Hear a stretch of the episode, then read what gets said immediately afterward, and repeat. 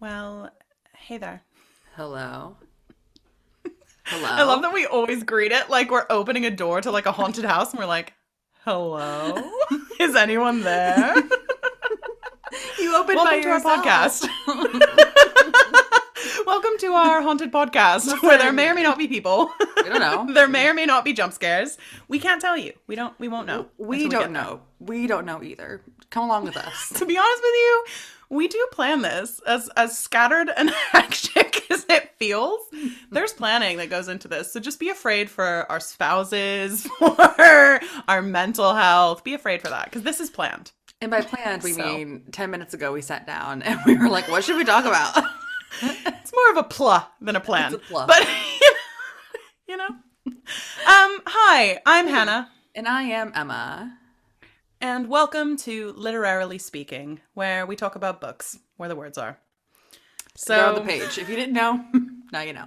Now you know. We are going to be talking about a lot of different topics today. We're going to be moving through them. We're going to be doing a little this, a little that, a little zig, a little zag, a little, you know, and Zoog, maybe. I don't know. Who knows? Who could say?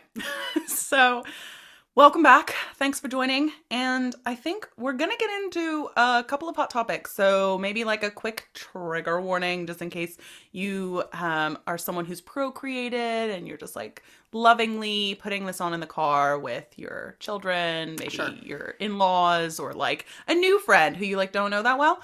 We're going to talk about sex on this podcast. So, you know, I'm just going to like give you that warning now so you can be like, whoop, okay, let's change the channel for this one and then come back. But do come back. before, before your kids are like, Mommy, what does insert thing here mean? We don't want to create Yeah, we're not even going to give you the terms because that way there's no there's nowhere to go. nowhere to go. Um, so this is your sign to come back to us when you're alone, um, or with people you trust. so It's your choice. These are your choices. it's a choice that you make. So Emma, what are we talking about today? We're talking about a lot of things. Should we are we doing a list or are we going like topic by topic? Because I can give a rundown on what we plan to cover if you like. If that's Yeah, let's do like a quick table of contents. Sure. Let's go through it. Let's see what's what. Who's Okay. who. Well, read the trigger warning slash general warning for those who are with sensitive ears. We are going to be We will, we discussing what we like to refer to as sexual deviancy in novels. And what do we mean by that? Well, you'll have to just stick around and find out because we're going to talk about it. We're not even sure. So It's a surprise. stay tuned. for everybody. the next thing we're going to talk about is a viewpoint that I saw um, someone say about new writers finding this to be true, and that is that new writers tend to view their books like a movie when they're writing them, which I think is really interesting because I think most of us are not aware that we're doing that until someone like points it out. Um, so I think that'll be interesting. I can definitely say for my part, I used to do that, and I've sort of trained myself not to anymore. Um, and we're just gonna have a discussion about that and see where we land. And then we're gonna talk Mhm. about author hot takes and BookTok drama because if you're on BookTok, you'll know what I'm talking about, what I'm book talking about, and we're gonna find out. We're gonna we're gonna have a discussion. And then finally, the last thing we're going to talk about is when authors describe things a character could have no way of knowing about, which is not breaking the fourth wall necessarily, but sort of like makes the reader step back and think, how would you know that? How would you know? Yeah. Yeah, it'd be like me talking about budgeting every month. Um, how would you know what that's like? I have no idea. How would you how would you imagine a circumstance where that exists? because it doesn't. So we have a lot to dive into. we have a lot to cover. So let's talk about sex, Baby. baby. Okay. Um, I will note that the this topic was emailed to Hanah and a long list of other topics. That was just the question. Why does everyone want to write about sexual deviancy right now? And my question is, what do you mean by sexual deviancy? Because I feel like that term specifically is very quickly attributed to like some weird stuff going on. Well, and my barometer for weird and your barometer for weird might be different. sure, sure. But like typically that's not like, oh yeah, I can relate to that kink. It's more like, oh okay. You have like a secret club, secret handshake. Like you're not telling people at the I PTA think- that you do this. I gotta say, what inspired this was I was scrolling the BookTok and I Mm. came across this discussion. People will like stitch these TikToks, of course, and I can't I cannot remember the, what the audio was, but it was basically saying like, "Oh yeah, my tastes in reading are totally normal," and then it cuts to like the things that they're reading, Yeah. and it's things like I think like the Ice Barbarian books that I keep seeing pop up or Yeah. I've seen that. I've seen that. and Which I don't understand because it's giving like okay, they're they're like blue people, and then it's like no, they're Yetis, no, they're Vikings, no, they're. I'm just like I don't I don't know what an ice barbarian is supposed to give me. Sure, I don't. sure. I'm not. I'm not tracking that mm. as like a a species. I don't. I don't know what I'm supposed to take from that. Well, there was also that TikTok you sent me where we laughed endlessly about, where it was the description of like the dark creature like reaching out with his like tentacle. and there was some just- spice involved with it. And I have to say, listen, yeah, I'm not kink shaming. I'm not. Um, I, I don't want to yuck your yum. I don't. If that's what you like, you feel free to like it. It's a little weird when it enters my sphere because I'm not into that. And Yeah. I think there's a lot of layers you could look at deviancy like through and like consider it through. And not even just like, and that's like the more extreme side, I think, is kind of like otherworldly creatures as a whole. Like it's an octopus, it's a yeti of some kind. It's like a, it does not. the big thing so this this cover was going all over BookTok it's a very popular BookTok book it has like a cow skull head and like a werewolf body some sort of a monster so like Sure. monsters generally that Yeah. don't have a specific species Yeah. Yeah. It's giving to me a little bit of bestiality. And I'm Well, uncomfortable. exactly that. I'm uncomfortable. So this is this is where it's an interesting line for me because a lot of books in the fantasy space have shifters as like a part of their magic system. So they have some sort of beast form and they have some sort of like bipedal humanoid form. Um oftentimes it's werewolves. Like let's be honest, that's the most common. That's Yeah. that's almost in I would say the majority of fantasy kind of spaces. You come Mhm. across like a wolf shifter. Um, and no one's really batting an eyelid at that. We're like, we kind of accept that, like that's pretty, that's pretty expected. That's pretty normal.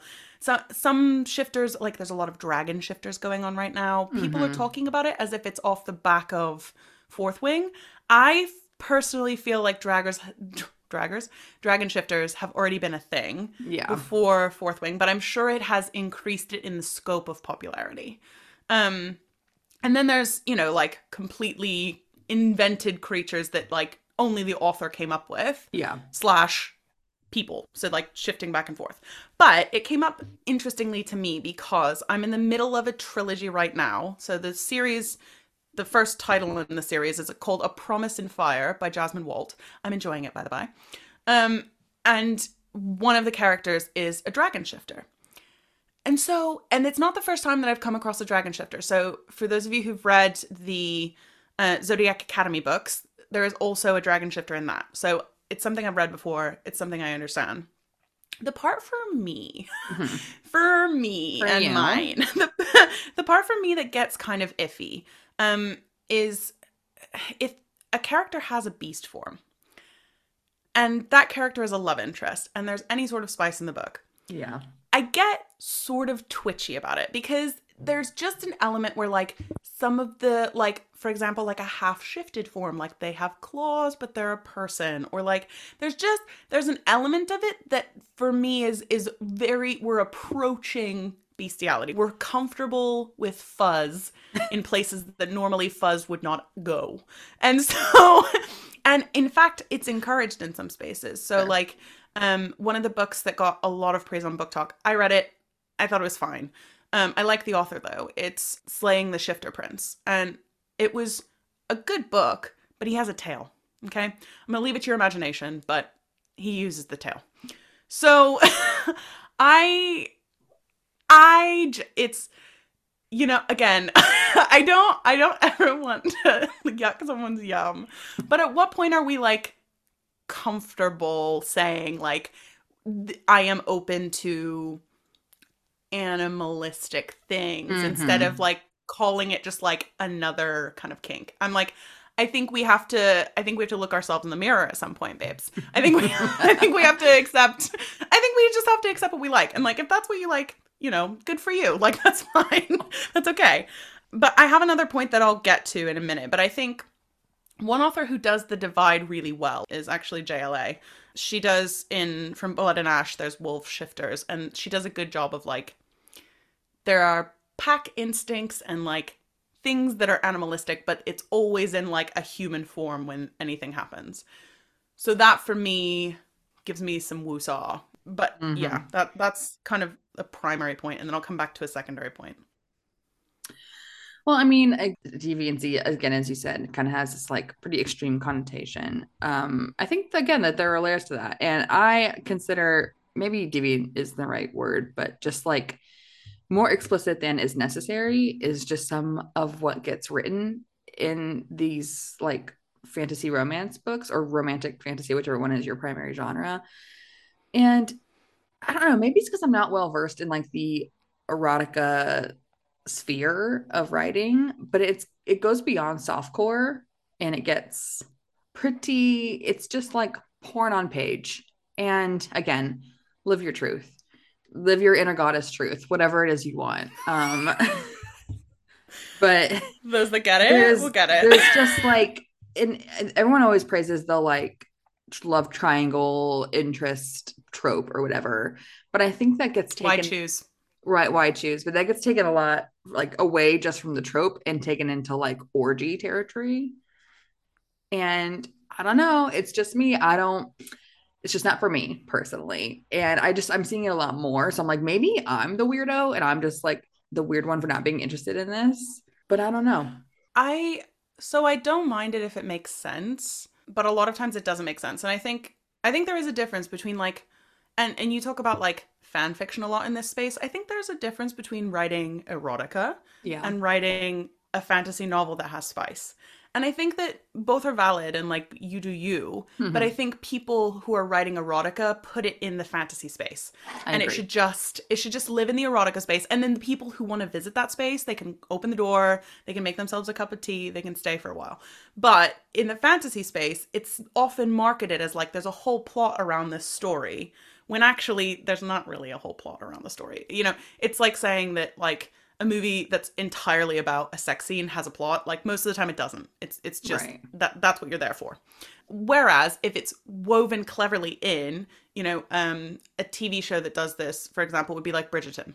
So Sure. it's based on romance novels, right? Like it's mostly about the pursuit of or achievement of a coupling and and the coupling that comes with that coupling. So, you know, it, it's mostly about that. But there are plot elements, there's character development, there's stuff going on around that that makes the sexual parts make sense. So and again, I don't I don't want to yuck someone's yum. I, I think it's fine if you just want to read erotica. I think that's totally valid. Mm-hmm. But I, I think it's marketed in the same spaces as fantasy books because it involves otherworldly characters and that doesn't make it fantasy. You still need to have a plot. like you still have to have something going on. Like it can't just be like I fell into the woods and while I was in the woods and like that that doesn't make a fantasy book, you know? Like it just doesn't. Well, and there's an entire category of erotica already that exists called non-human. And that is exactly what it sounds like. It's wolves and That- monsters that's what it says on the tin. vampires. It's what it's it's What what, it it's says on the called, and that's what it refers to. And again, I, I am not judging anyone for writing what they want or reading what they want. I don't care. Um, You go. the point is there's already a space for point. that in erotica where the entire purpose of that story whatever is like it's this human and whatever this creature is and they're getting busy and it doesn't need to have a whole story around it. Like the story elements will be there, but it, that's not really why you're there, Right. You know. Yeah. I think another element that comes up a lot for me, often in shifter spaces, but also in other spaces, are like spells, powers, or circumstances that increase lust. Um, and that for me, I think I wouldn't call it a microtrope. Maybe it is, but it's something that comes up frequently, and I think it's something that actually people should potentially tread really carefully around because for me it comes to the question of consent Mhm. um and i think there's a lot there's a lot that's in that's inculcated into us as women that we don't need to have consent or like that being used is a good thing and i think if that's your thing and you enjoy that and you walk in saying i am a sovereign person i have control over my body and i'm happy with that term great. But there is a there is a kind of an insidious piece that is often communicated to women that like we should be used um and we were used for centuries by men for breeding for lust for whatever you know and i and i think there are sometimes less recognition of where that term comes from or like where that that kind of sexual culture around like dirty used Mhm. um like not her choice or like she can't help herself kind of a thing. Um I, I think that that kind of stumbles into the vernacular sometimes. And i think an author has to choose that really carefully and i think they have to handle that really carefully. So an example would be um i just read on BookTok you know the like swipey story things? So i was reading one of them um and it was about uh, a shifter pack and it was werewolf shifter story. Um the author was marketing her own work. And she was talking about how and this isn't the only time i've seen this i've seen this quite a lot especially in like the werewolves genre um heat. So the the, the woman the female main character is going into heat and that doesn't mean she's going on her period although that's actually what it would mean. Sure. so we've we've divorced ourselves from the biological reality. Fine, we're suspending our disbelief. In this universe or in whatever universe they're creating, heat is basically just you're you have a high sex drive. You're like totally ready to go. But in a lot of cases, it changes not just her scent, which is you know okay, a little little little mm-hmm. shoulder shake there. like oh, okay, okay, okay, that's fine. Let's just pretend it's vanilla. That's fine. Okay. So Mine's hazelnut, what- personally in my head. that's what periods smell like. That's fine. Um, it's totally cool. Um, but if you get past that, there's this other piece that like I was reading through the the kind of swiping stories, and basically she can't help herself. She like she feels so drawn to this character, and then he feels so drawn to her, and he proceeds to have sex with her in this state. Now, for me, that crosses the line of like, if you can't help yourself, Mhm. whether that's from a drug, whether that's from a spell. Um, there's another uh, book that I read recently that was really good. It was Queen of Roses. So it's a King Arthur retelling focused on Morgan, the king's sister. And it was really, really good. Um, I mentioned it on the last podcast, up- actually. But there's a portion of it where one of the characters has magic that enhances your feelings. And so one of those feelings that he enhanced was lust, sexual attraction, etc. And the author handled it really well in that the main character called the person out and said, These aren't my feelings, you're influencing me. And so instead of just like letting that happen, or in fact leaning into it as like, This is hot, like, you don't have any control, we can't help ourselves. I think there's an important distinction around consent that needs to happen there. And actually, another author who deals with this really well. So it's not in terms of shifting, but it's just in terms of um, a magical circumstance in which the woman finds herself basically in heat or in lust, and and she Mhm. can't like she's losing her mind. Um, Sarah Parker from the To Bleed a Crystal Bloom series handles this exceptionally in terms of reinforcing consent, although both parties are tempted. And I think there's a there's another piece of this that you can just go much lighter, which is like both of them are drunk, for example, like really, really drunk. Both of them are, for some reason, in some circumstance, not at a a hundred percent of their mental or physical capacity. And I think there is a piece of this that through the fantasy element, we can lose the importance of consent because of the fantastical pieces. And I think it's mm-hmm. just really important that, at least for me, that's that's something that I place importance upon. Is like, I I don't want to ever read about something where the woman doesn't have a choice, or or the character doesn't have a choice for that matter. But I, that for me like crosses a line, and it's something that comes up quite a lot in terms of like some sort of decisional impairment or magical impairment that leads to sex. Well, and I mean, I think so often when the other whoever the other individual is that's influencing them is like considered out of the character's league or is like special because they're magical or because they're insert special trait here, a prince or whomever. So there's almost this kind of like again, this is a kink that comes into play. And I'm not going to say you shouldn't have that kink, but like recognize that a lot of other people don't share the same kinks as you and don't want to read about a girl essentially being raped or having in a, in a situation where she might normally say no or might actually um, have, have the chance to say no is like embracing it and it's just uncomfortable for a lot of people Yeah. And I think it's not so much like don't do it, don't write it. It's more put it as a trigger warning up front Mhm, mhm. that there is non-consensual sex. And a lot of authors again do this really well and explain it or intentionally go there for the reader's sake as part of the character's journey.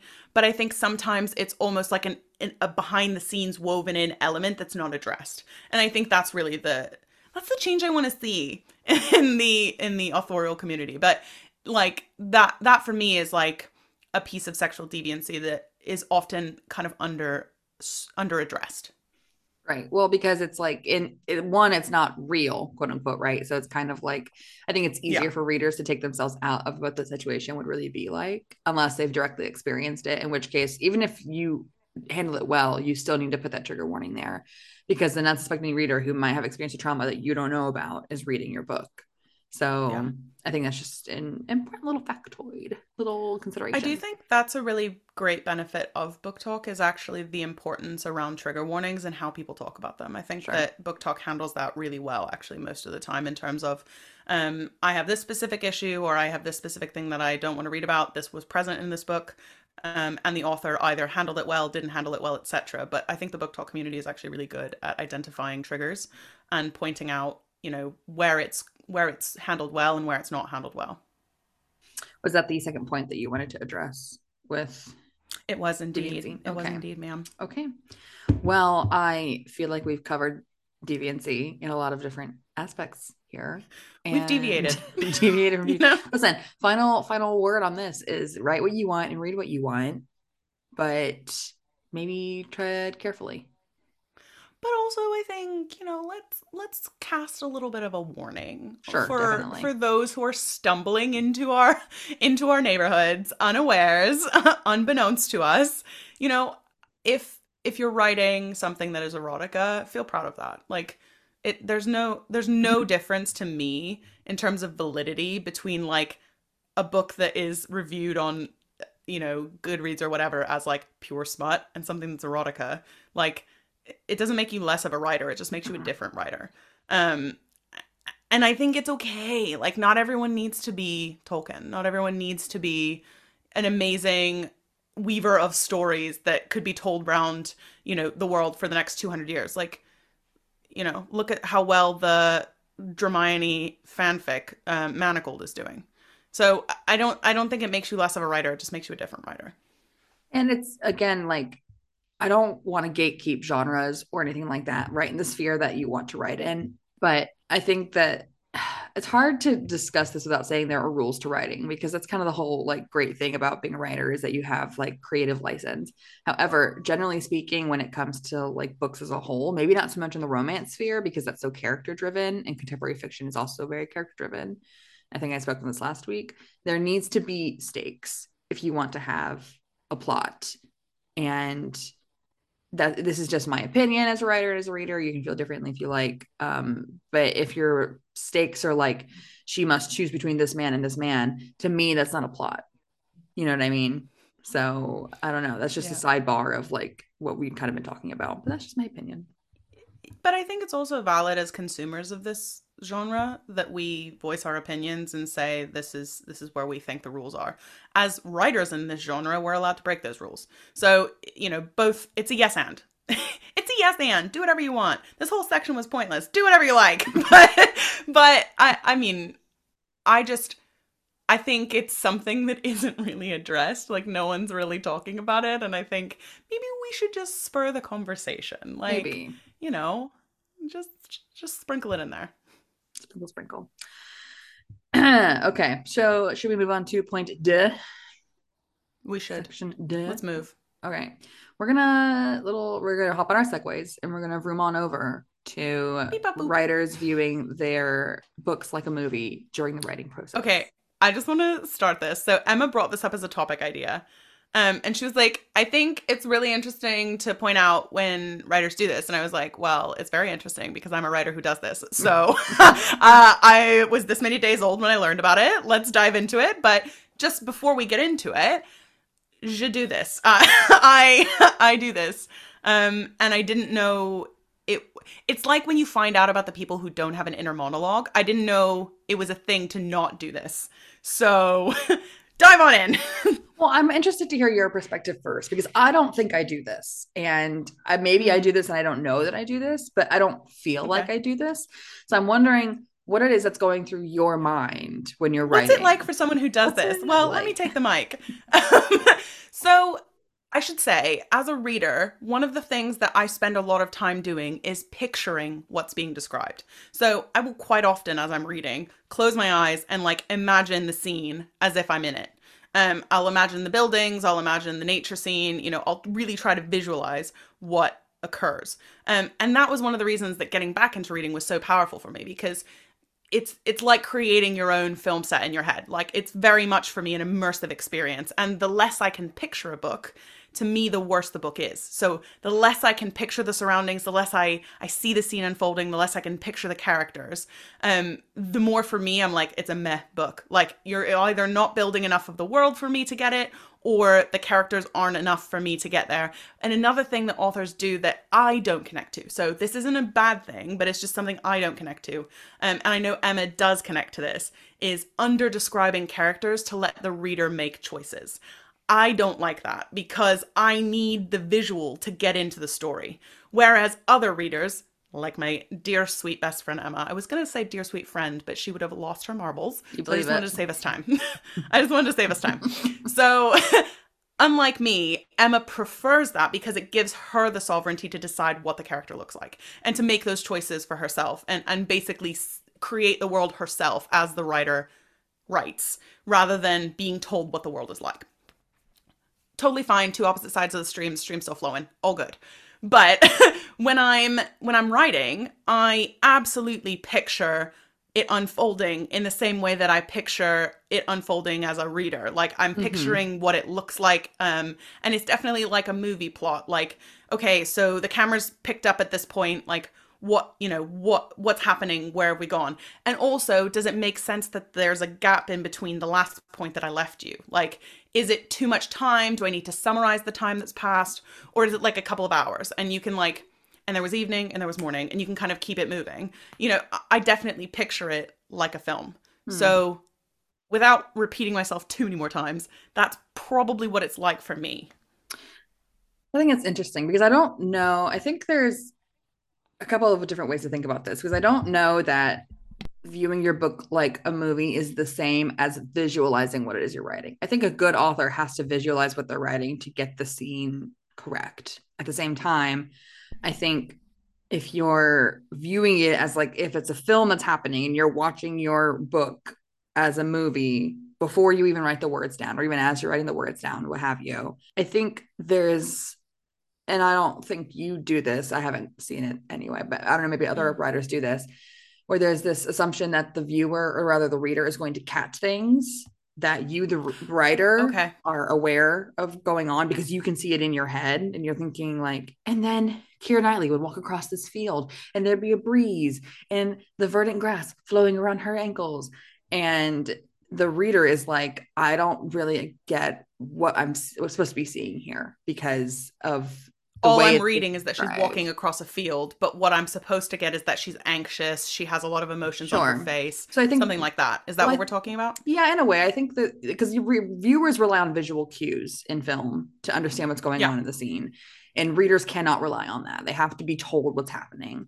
So I think yeah. there's a disconnect when you write as if it's a movie versus a book in giving all the necessary detail.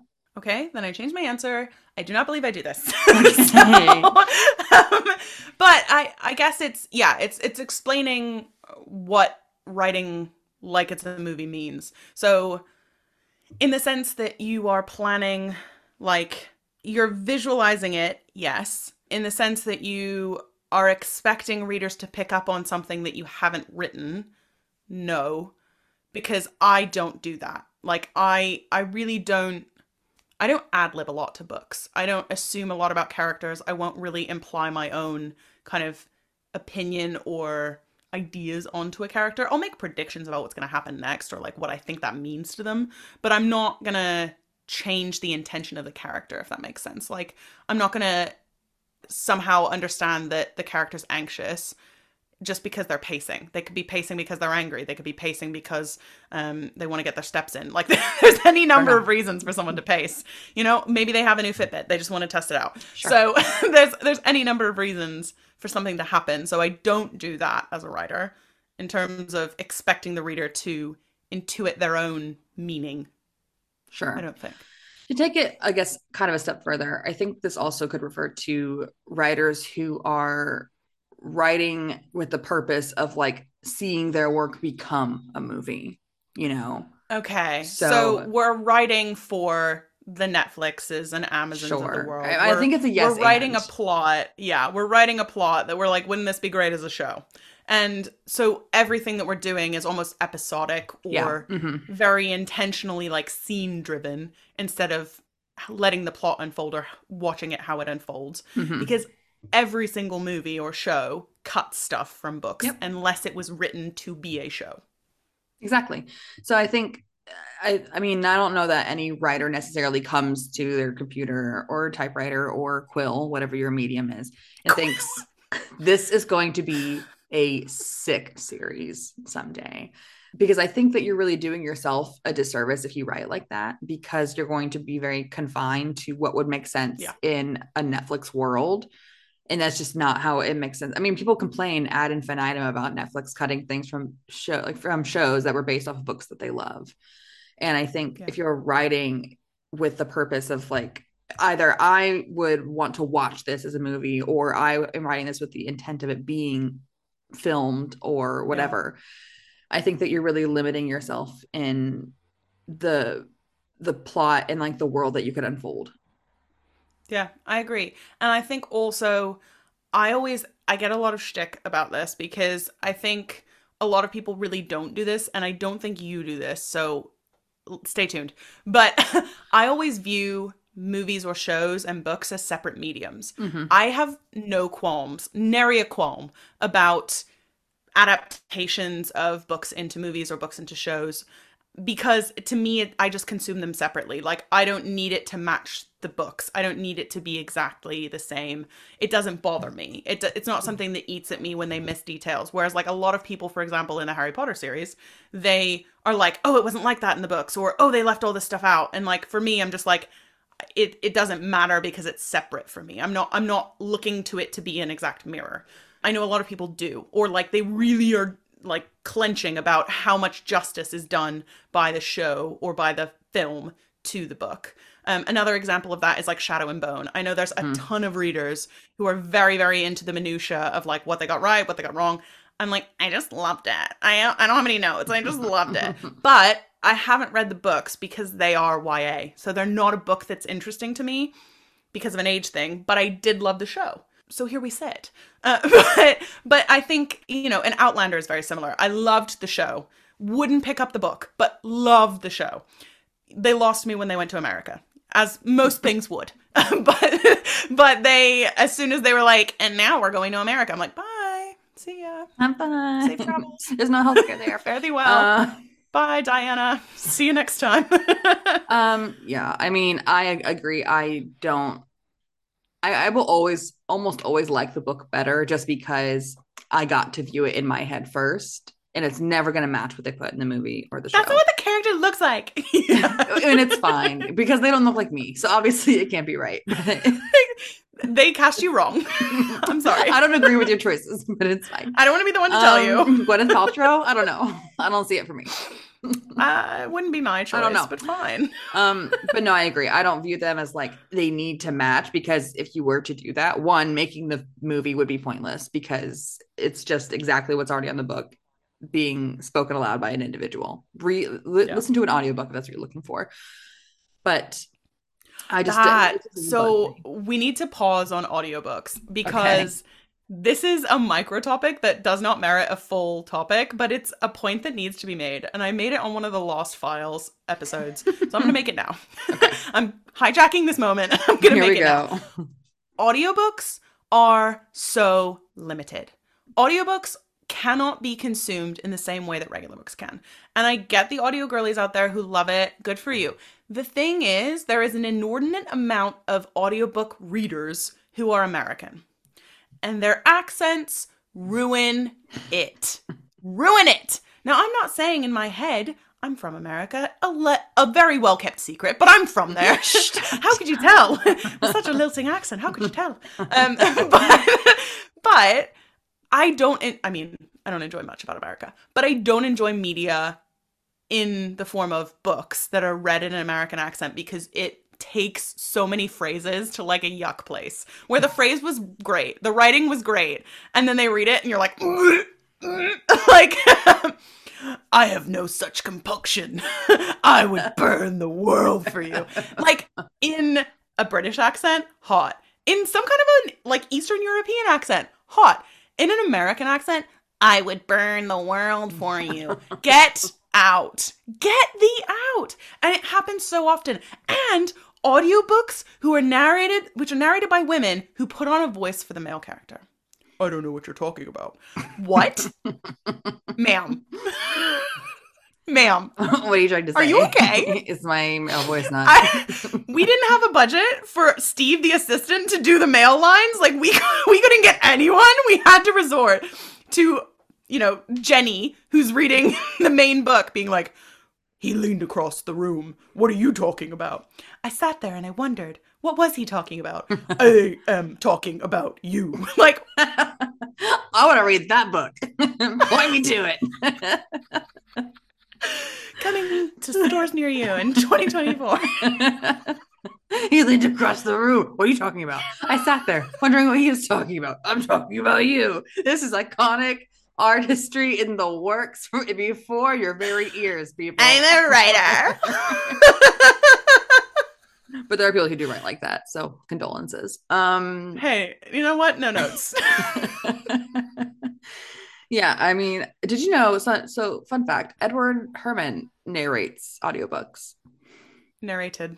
Narrated, yeah, you're right. Past tense. To me, he's Segue. still with us. Yeah. So I don't accept it. So he's much like Elvis. They're all living on the same island. Listen, they're hanging out. It's fine. So fun fact. All right, so audiobooks. Uh, Hanah had her rant. Um, yeah, I mean, just to close out, I just um I think you have to visualize what's occurring in your scene to be an effective Mm. scene writer. However, if you're only focusing on like scene A, scene B, scene three, Adaptation for screen. yeah. Yeah. Or you're just you're writing dialogue the way an actor would speak it. I don't know that's going to translate well to a book. I spun on my heel. It's like a little novella. Something Would you like really that. spin on your heel? It Like, sounds dangerous. be- I don't know. well, and like so often, like if you reenact these things in real life, actually Stacey McEwen does a great job on TikTok. She does like forcing my husband to become a like fictional book Mhm. character or whatever. But like a lot of the reactions and and there's a whole TikTok like topic area around doing the things that characters do in books in real life, like growling and hissing and for those of you, I would say leave us alone. We like it how we like it. We don't shame you, you don't shame us. But like it does look ridiculous when it's like she whipped her head to the opposite side of the room and you like do it. You're like that's kind of a lot actually. I mean, it His turn. I think I, I love hyperbole. I really do. I think it's necessary sometimes. Listen, I don't Um, like just bully. I like hyperbole. I like hyperbole. So anyway, do you have any other comments on writing books as if they were movies? I sure don't. Okay. Um, or so if you're on the BookTok, you have been probably privy to this by now. And I just want to say every time I text BookTok to Emma, it's book talk that my phone corrects it to. And if that doesn't tell you that I'm a boomer, I don't know what will. the book talk told me. the book talk. I've added it into my dictionary on my phone, so it stops trying to correct me. So I digress. If you're on BookTok, you have seen the recent dramas. So should we start with the previous drama that's not really being circulated anymore, circa Ment TV? We should because Emma is she's really my correspondent for many things in the outside Listen. world because as we know, I don't venture very often. I just don't. So I dabble. So I have almost always come back and said to you, what's happening here? I just I caught a whiff of something that was like 2 weeks ago that someone said something and I just Mhm. wanted to understand. So so let's talk about the first one, the full Menti B, and then we'll talk about the second one. I cannot remember the author's name or her book's name, but effectively there was a woman who had written Which a, might be better for our legal maybe reasons. who had written a book. I think it was based on Greek mythology, Mhm. and it was fantasy. And basically, she had like a deal. She was they were getting ready to bring them out and to publish them. Mhm. She was doing really well with ARC readers, and it seemed like she was really like in a really good spot as a, a first time author um, being published and tr- traditionally published, which is like if you if you've ever tried it or you've listened to me talk about it, is a nightmare and really hard. So she gets to this point, right? I want you to think about this in the perspective of like she got through all of that. She got through the hard part of getting and she queried, she got an agent, she got edited, then she found a publisher who was like, "Yes, we want to pick it up." And it was like at least Mm. a duology, if not a trilogy.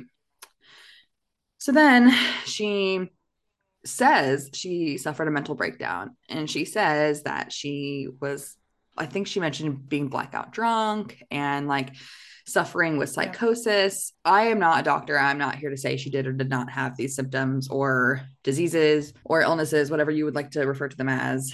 I don't know. But she got onto Goodreads and she basically wrote really scathing reviews on competitor books and upped her own reviews to like five stars. And this was found out. Someone um, leaked it that knew her and knew she was doing it. And now she's been dropped by everybody and is no longer in the successful space that she was just in, all because she couldn't leave well enough alone and just deal with the fact that there's going to be competition. That's how I perceive it anyway. Yeah, I so I saw it very tangentially. It was like a stitch of a stitch of a stitch, if that makes sense. Sure. Like it was very like the 50th person to talk about this. It was n- I was nowhere near ground zero. So, but I saw this and I it was really interesting to me because I, I still I guess am a little bit outside or shocked by the authorial side of BookTok. Mhm. Like I consume a lot of the content from authors who are, you know, trying to advertise their own work, but I don't really get into the author versus author space. And actually, this is the good spot to talk about WriterTok because the toxic, toxic, toxic space that is WriterTok makes me want to jump out of a second story window. I don't even watch Like, it anymore. I, I- don't I don't bother with it. I I cannot consume it. I actively avoid it in my algorithm because it's so damaging as a writer to hear people go, these are the five things that if you don't do, your book's going to be horrible. And then they'll list these arbitrary things that may or may not be helpful to your book. And every single writer has videos that are talking about all these different either contradictory or slightly differentiated points that if you don't do within the first 100 pages, if you don't do within the first 20 pages, if you don't do in your book, your book is terrible. And to me, it's like the de- it's the definition of killing creativity. It's saying that you have to follow a specific formula, which is my whole beef with traditional publishing. I hmm. hate the idea that work isn't valid because it doesn't have this this specific layout or it doesn't have these specific components. That really chaps my ass. It really bugs me. I really don't like it. So that space on BookTok for me is a no-go zone. Like I hate it because I was writing my I was writing my first book. Um she says like she's completed it. She has completed it, but she's doing a rewrite, so is it is it done? Who knows? Um am I Your beyond first three draft chapters is of the done. rewrite? I am not. is- yeah. But the point being, I was in the initial stages of writing my first book, and I was so disheartened by reading it because it wasn't what I was doing. Um, it, it just wasn't. It wasn't what I saw in my own work, and so I started to re- become really self-critical. And I think the whole point of WriterTok is allegedly to encourage writers. So stop speaking. like you will encourage writers by not putting that content out into the world. Anyway, the the idea of boosting your own reviews is a tempting one. I'm not going to lie to you. I'm not going to sit here on my moral high horse and be like, I would never. But I think there is a space in which you you begin to do something for the success instead of for the joy. And I understand from a like a profit perspective, if writing is your job, how you would take it exceptionally seriously. Because for many people, it's just a hobby. Like for myself, it's not how I earn my money. So there is naturally a survival instinct that's not going to kick in for me in terms of making money with a book that is going to kick in for someone who has put their life on the line or has you know put up specific equity to make their writing career happen. And i get that. But i think there is a space where you begin to write for the views or the reviews or the success instead of for the writing. And i just don't think that's a healthy space to be in even if it is your career well, you know, it's, I understand again, wanting to boost your own stuff. I get that. What I don't get is going to non white authors' books on Goodreads or to LGBTQ plus authors on Goodreads and giving them bad reviews in an effort to boost yours Yeah. because that was part of the issue. It wasn't just that she was giving her book good reviews, it was that she was vilifying books by people that don't look like her and then hiding behind which like why I don't know. I guess because she thinks like For what I can only speak to like I see a lot of agents asking for stuff. You can hear my phone buzzing. I'm put that over there. Be quiet. A lot of or agents are asking for like more diverse authors in the books that they're submitting, and I get that. And which is good yeah, it is good. There should be, and especially if you're writing people of color as your main characters, I hope that you're not white if you're doing that. Um, Or I hope that they're not your primary main character. I hope they are represented in your book, but I hope that you're not writing about an. Ex- this is what Emma and I have talked about all the time. I hope that you're not writing from an experience point that you don't have. Um, sure. If you're not a person of color, you can't. Eff- I would say you can't effectively write as a primary point of view person of color because you haven't lived that experience. And although there's a ton of stuff in writing that is not based on your lived experiences, I've never been to the Mune. I get it but there is i think a sacred space around culture around identity that you just shouldn't kind of shimmy into lightly. Um and i would say that about any culture. I think you should tread lightly around representing that cultural experience if you haven't had it.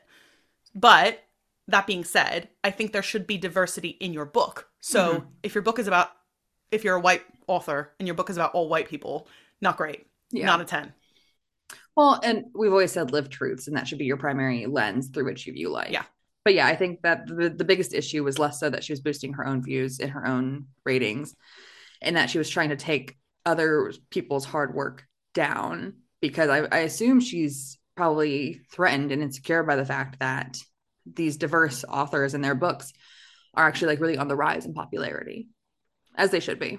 as they should be and i think there's also a danger um, and we've we've also talked about this a lot personally in our own books around tokenism whether you're talking about Mhm. the lgbtq element whether you're talking about um, the person of color element there's there's often especially in the white writer space a need to put diverse characters in which is good but becomes a tokenism thing because they're they're Right. just there to be a person of color or to be LGBTQIA plus. They're they're not there to have their own perspective in the story or to be a wholly formed character. They're just there to kind of tick a box. And that's where it becomes problematic, I think, because again, I wouldn't write from a this is me. I wouldn't write from a space that I've not lived, but I Mhm. would try to create a world and I think most readers want a world that is inclusive. Mhm. Um, and so, in that vein, writing characters that are from multiple backgrounds, multiple ethnicities, don't all look the same, great. Using them to say that you have them, really problematic because you're just you're just using them, you're capitalizing off of them. also important to do your research in whatever capacity it is. If you're going to include characters from the Middle East, do your research in the Middle East. Understand how they don't all look the same, how they don't all speak Arabic, uh, how they don't all, you know, insert. They're not all Muslim. Whatever it is that you're doing, do your research. This is just an example, of course, but I think it's just important think to come also, with. go ahead. Yes, I was saying I just come in with an informed perspective. Yeah, I was just going to say, I think there is value in repeating history and culture and in using those influences to inspire new works.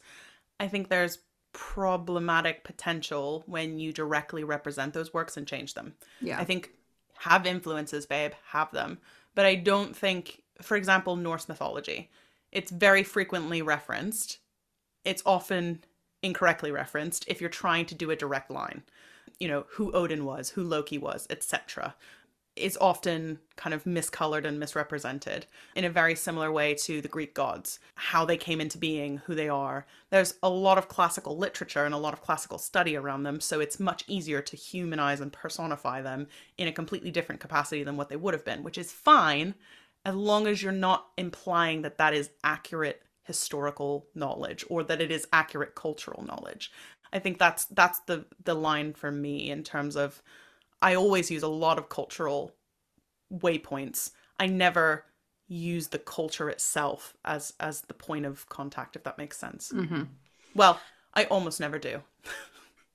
talking about the French portion because yeah, those yeah. Are, those are, yes. those I was like, I never do. I do. I have a huge proportion of my book that's based on that, on historical France, but but it's not intended to be a historical fiction in the sense that I'm not trying to I'm trying to accurately represent the culture that I'm writing about, mm-hmm. but I'm not trying to represent it as historically accurate or correct in terms of this is a nonfiction piece. Yeah, of course. But that would be called narrative nonfiction if you're trying to be historically accurate for anyone who's interested. If you're trying to talk tell a story about France under Louis XIV, that's narrative nonfiction. Moving on, um, the most recent scandal on BookTok is this author oh, yeah. who who came forward and she said um, that anyone who's rating books below three stars is in the wrong, and at a minimum, you should be rating a book three stars. And I'm trying to remember exactly what three categories she used, but it was kind of like a person wrote the book, a person got the book edited, and the person got the book published. And these are like the three like parameters to which you should be like rating a book. That's three things, that's three stars. And of course, BookTok is in a frenzy over this because they don't agree with it. And yeah. and I'm curious to hear your take on it because mine is just, I think we discussed kind of earlier and agreed that no one is rating your book based on the fact that you wrote it and all the hard work that went into that. No one is rating it saying like you didn't even try. Maybe that's one of the comments and it is a contributing factor. and that's why you shouldn't read comments as an author. but just avoid them at all costs. But the point is no one here who's rating your book. Let's say I put a book out and it gets one star rating. I don't think anyone's rating it a one star because I didn't do it because I didn't work hard at doing it. It's the content. It's the content itself. I think for me, my barometer for ratings is around my engagement in the novel, mm-hmm. how well I thought the story developed, how well I thought the characters developed, how much it hooked me, you know, all these different things, how well they covered a specific trope or didn't cover a specific trope if they advertised it, um, how interesting the world was, all that kind of stuff. So for me, like a one or two star is like the world wasn't interesting, the characters didn't make sense, or there was so much going on that it became untenable to read it mm-hmm. and or the writing was so bad that I couldn't understand the plot. Like that for me is like a 1 or 2 star. Normally for me, 3 stars is like it was fine. Mm-hmm. You know, it was it was okay. Um it didn't for me massively drag me in. It didn't massively hook me. I wasn't super invested in what happened to the characters. I might read to finish it. Like the Borderlands Princess would be a good example of like a three mm, two and a half star read for me. um, but but what I mean is like, it wasn't horrible. It wasn't terribly written. It just wasn't well written. It wasn't exceptional. It wasn't super intense and you know it didn't completely hook me. Mm-hmm. But it mm-hmm. had interesting plot elements. It had points that were good. It just didn't have a lot of points that were good to the point that I enjoyed it at a four or five. Well, ultimately, as an author, you don't get to decide what readers are going to rate your book, and it's not up to you. And it's not, and and I directly understand how hard it is to put your own work out there and be criticized, and for people to say, "I thought this was the worst thing I've ever read. I thought it was so stupid. I think this is so dumb. What a terrible concept. You should never write again." That's hard, um, and no one is denying that. However, if that's truly how they feel and maybe they're just doing that because they're miserable who knows? People probably rate one star for the sake of rating one star. That's their choice. But you don't again you have no control over that as an author.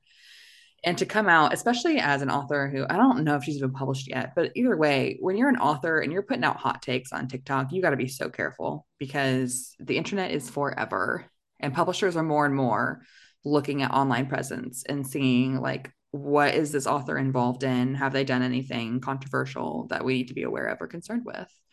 because I think even they understand that BookTok is very influential when it comes to fiction. It surely is. It's one of my primary sources. And actually, it's interesting because I, as a reader, don't rate any books. I don't really rate anything. Even if I went to a great restaurant, it's just not in my DNA to be like, Oh. Five stars, loved it here. You know what I mean? Like, it's just not something I, I, it's not an impulse I have. So, like, even if I have a great book that I've finished, my five star review is telling Emma about it. Contrarily, Or- my or one one star star. review is telling Emma about it. Like, you know what I mean? It's just, it's not.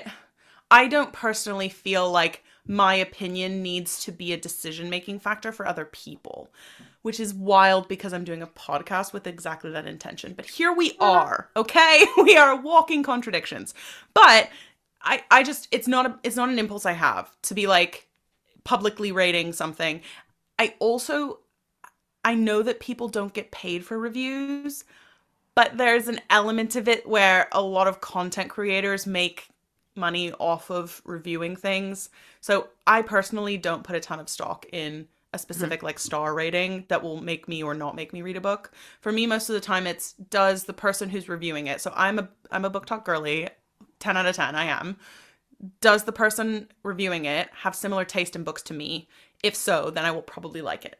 If they have different taste in books to me, I probably won't like it. And and I use that as like a general barometer, but I'm not I'm not super worried about how many stars they would give it or like that alone isn't a factor to deter me from reading it. I don't think I've ever looked at a book review and it was like so bad, one star, and not still gave it a try or read it if I was interested in the plot based on like what I had heard or read. And I've seen Do you know where stars have me in a chokehold though? Is Amazon Prime. If I'm Yeah, buying something off of Amazon Prime, the reviews have me in an absolute chokehold and I will read every single one. That's that's Anyway. different, you know. that's not like, oh, it's not to my taste. It's more like this did not do what it said it was going to do. This was made of plastic and snapped. like so problematic for a bed frame, I have to say. Um, Yeah, you had your bed frame drama. oh my god, I can't even get into it. The whole it's fine now, it's built, but I resent it still. I'm still mad at it. So anyway, I digress. Um, I've seen books I like get one star reviews of people that didn't like it. And I'm sorry if Yeah. you can hear Lorelei drinking in the background. She's a thirsty girl. Stay hydrated, kids. Listen, it's important. If my dog can do it, so can you.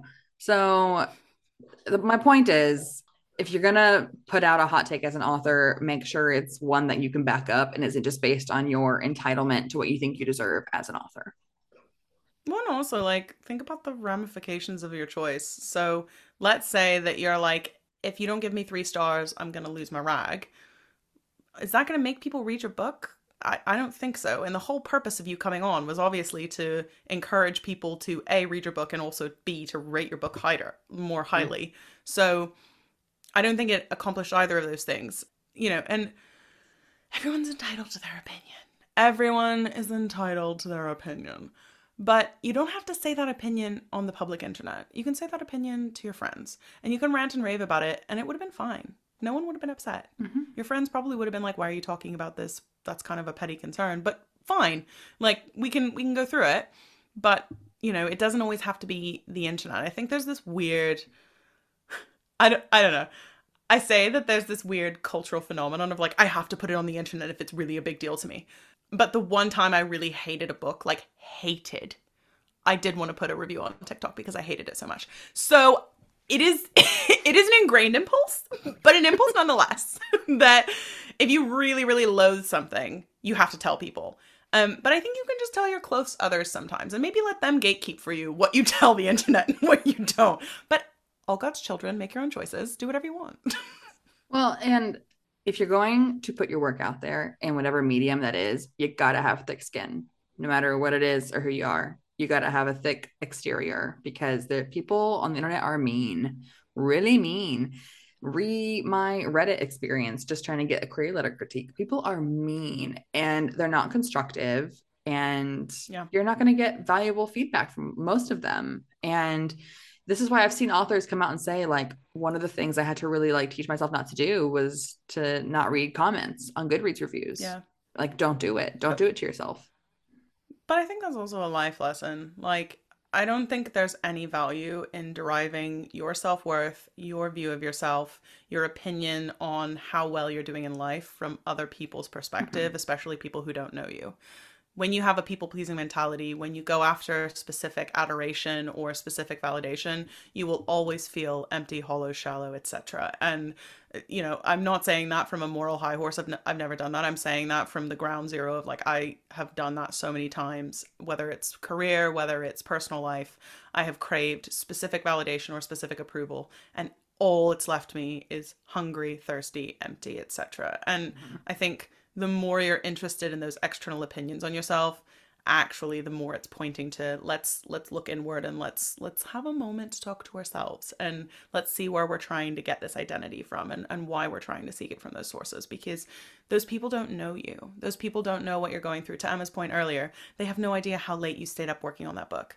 And to be honest they probably don't care because it's the lesson of the 30s it's not about you however they're writing about your book however they're writing about your content however they feel about it it's not about you it's it's about them.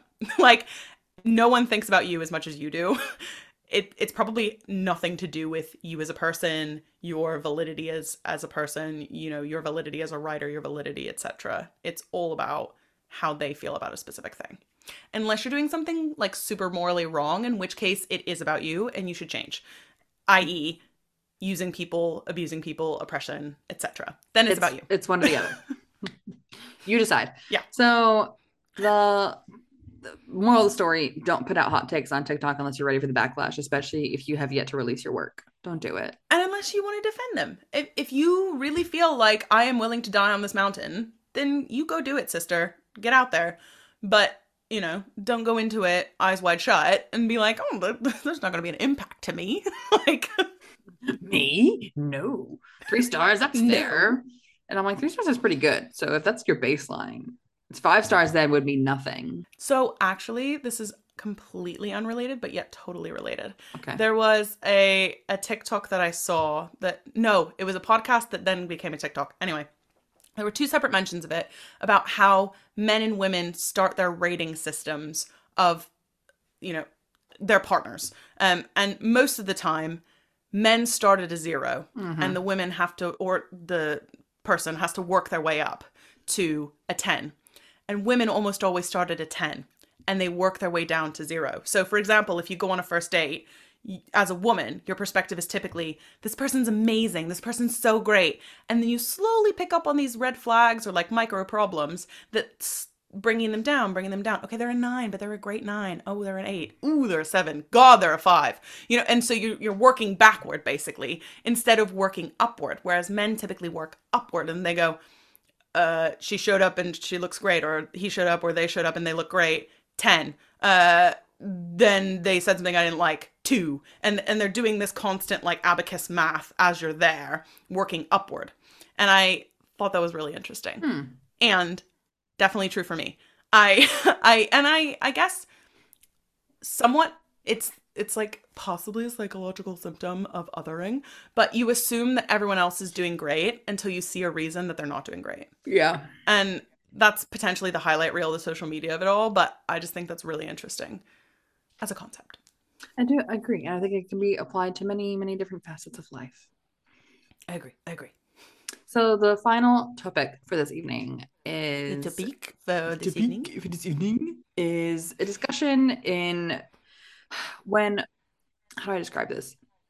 When authors anachronisms. well, yes, that's the easiest way to say it, isn't it? Anachronisms. Thank you for taking my mental struggle and putting it into one word. It's great.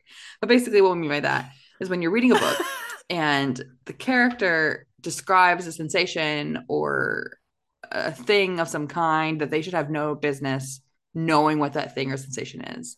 And there's no indication in the book thus far that they would have any idea what that feels like, what that smells like, what that tastes like, and so on. Yep. So we're gonna have a little chit chat about that. Certainly we are. Um, and actually, nylon was invented by a scientist at DuPont in the 1920s. so I think there there are oftentimes ways that our perspective as writers leaks into our work. It is off-putting and kind of throws you out as a reader. Mm-hmm. It it mm-hmm. does. Like if um, so emma your example earlier was like someone who grew up in a tropical climate knowing what the smell of like a piney mountain wintry scene was like. Mhm. Like he smelled like fresh winter, and you're like, "What do you know about winter? You live on an island." Sus. I think the the I think the other thing that happens quite a lot is like they encounter a new sensation and they immediately understand it. yeah. Like if I didn't know what a blueberry tasted like, I wouldn't taste something and be like, "Oh my god, is that blueberry?" Like I I wouldn't, you know, I'd be like, "It's tart. It's got this kind of juicy freshness, but it it's not quite sweet." And like, "Ooh, what's that?" And then someone's like, "That's a blueberry." And you're like, "Great." So, now I know. Um and when you know better, you do better. So, but but you know what I mean? Like I think quite often it's like the the taste or the scent hit me and I experienced it, but you you would be describing it rather than naming it if it was the first time that you'd come across it. Well, and I had to do this a couple times in my book and reel it back in of like it like I think at one point an example I've used and I've seen other authors use um is the example of like the feeling of electricity on your skin, which is basically saying like your hair is standing on end or like your nerves are alight with feeling whatever it is you're trying to say. Zappy zappies. zappy zappies. Um, but then you think about it and you're like, I've never indicated there's electricity in my world. I've always mentioned torches or fires or something like that. Um, or candles on a chandelier. So I've never indicated that there should be an electrical system. So now I have to go through the process of describing what an electrical feeling would feel like to a character who would have no idea what that's called. And that's I- what I see a lot. And I don't think you have to gild the lily in the sense that Yeah. I think you can use words like chandelier. They're like, well, I haven't invented a chandelier in my universe, so how can I use the word chandelier? So it's Right. this many-tiered hanging light. Like I, I think there are there are ways that you can use words that you don't need to fully reinvent it and describe it in your own setting, but I think it has to fit within your setting. So for example, if you're talking a medieval setting where they did use fire or candles for lighting instead of electricity, then you need to treat your surroundings thusly. Yeah. Comparatively, if you have a reason to have some sort of an energy or electricity that's powering your systems, you don't need to worry about that because you explain that in part of your world building. And so it's not foreign to have that sensation or to see that. I just think it's interesting. And it's something that I've seen people in BookTok gripe about where it's kind of like, how do you know? How would you know that? And I think just as authors, we can appreciate the the ease of just saying it's like such and such sensation here because we know what we're trying to describe and we we want to have an omniscient point of view in our books. But if you're a first person point of view, I think there's a differentiation between that and being omniscient in the sense like you, the reader, know what's going on, even if your character doesn't, giving you an omniscient point of view. That does not mean that your character understands every single thing that you, the author, are trying to describe. Yeah, and and I think there's also something to be said for accurately representing processing. So another thing that happens quite a lot that's similar to this is like if someone receives new information for the first time and they immediately are fine. Like Yeah. they don't take any time to process it. They just like, "Yep, totally got it." So if you're experiencing an entirely new place or an entirely new sensation or an entirely new feeling, as a person, that takes a lot of processing. Like you have to really work through that internally or externally, but you have to work through that. You're not just like, boop, like, I'm totally fine. A great example would be someone who doesn't drive. The first time you drive, you're not like, I feel totally comfortable. I have no questions, unless you're a sociopath. So, so, but you know what I mean? Like you, you're unsure. You're thinking about everything. There's a lot of internal or external processing that's happening in this new experience. And I think sometimes because we, the writers, have had an experience and we aren't processing that, we forget that for the character they should be, and so we mm-hmm. underwrite an experience. Yeah, I mean, I had to definitely be cognizant of that. And like, it's like, how would I react in that situation? And I then I notch it up five more points from that. I consider what Mussolini would do and I dial it back. um no, I I agree. And I think there's also an element of like considering how long it would take someone to get over something based on the type of character development you've already done. So if your Mhm. character's really forgiving, being consistent with that. Equally, if your character's really obstinate and stubborn, being consistent with that. Um, and as a reader, it's one of the things that's hardest to grapple with sometimes is if someone is painted like you've gotten to know them as like a really stubborn person. They really dig their heels in. They they know their point of view. They feel their point of view, like all of it, Mhm, and mhm. they're they're in it. And then all of a sudden they're like, huh, okay. You're like, what? Did you have an ice pick lobotomy? Like, why? Why are you suddenly fine and chill as a cucumber when all this is happening? Like, you, you as a person wouldn't react like that. And it's oftentimes Emma's pet peeve because it had to happen that way for the story.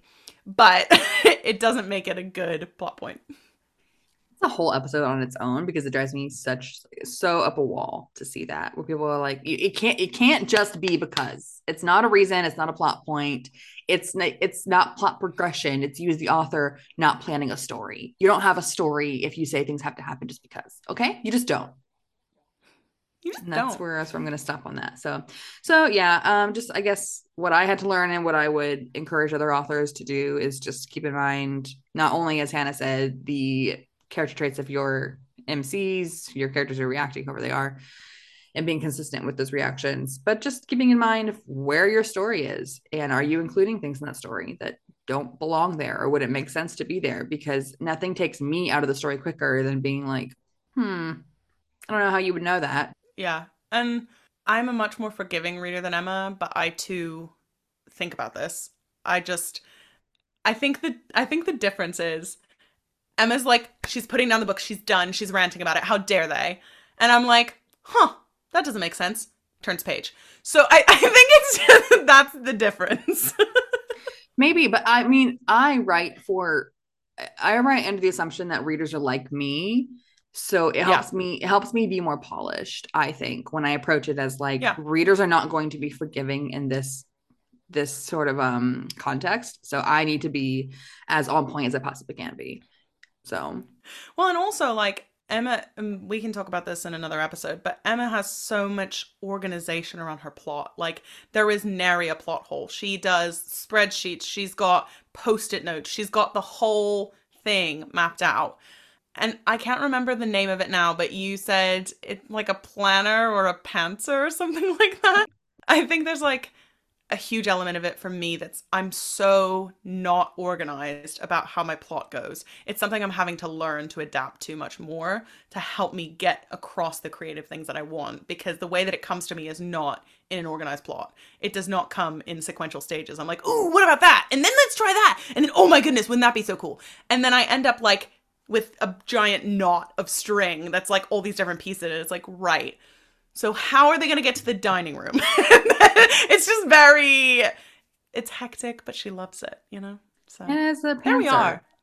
She she's a pantser, and that's just how that it is. term so much. Pantser flies by the seat of her pants. Pantser.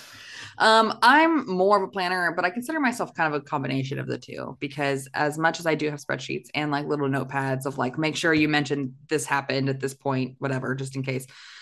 Um, I don't sit there and map out every plot point that occurs within it. There are some chapters, or rather, there are some authors that get really in depth with their chapters of like this needs to happen, this needs to happen, this needs to happen. And I don't do that. I kind of like there's a flow to it. And then I sit back and I think, does that work for what I need to have happen later? And that's where my thought process comes in. So there are times when I read back and I'm like, that's kind of a plot hole, and I go back and fix it. So like Hanah found a plot hole of something I wrote like two weeks ago, something I just completely glossed over, and it was like kind of small, but it would have been enough to be like you'd quirk a brow when you read it. So Hmm. So I think that kind of gets us to the end of the think road. so. I I, so. um don't think we have much more to cover for this literally speaking episode. Uh is there any final thought that you would like to impart? um own up your kinks. Those are yours. Be proud of them. I don't really want to Wave read that about flag, honey. I don't want to read about all of them, but that's just that's just me. Um But we have the choice to not, and there there are a plethora of options for those of you who true. wish to. there's and it's that's Just good. categorize them accurately. That's all we ask. Um stay off of Goodreads if you're a vindictive author. And um be consistent. Those are my final thoughts. and stay in school. Yeah, and drugs are not cool, no matter how many times people say Hugs, not are. drugs. Consensual hugs, everybody. Consent. consensual hugs. Not all of us are out in the street wanting to hug strangers. N- I don't want to be you know? hugged by strangers. I don't like to be touched. I don't. Do no touchy. No touch. I, no touchy touchy. So, Cusco. I think that kind of brings us to a close. I don't have any other notes. Okay, So, great. I have been Hanah, And I remain Emma. and this was Literarily Speaking. Bye. Bye.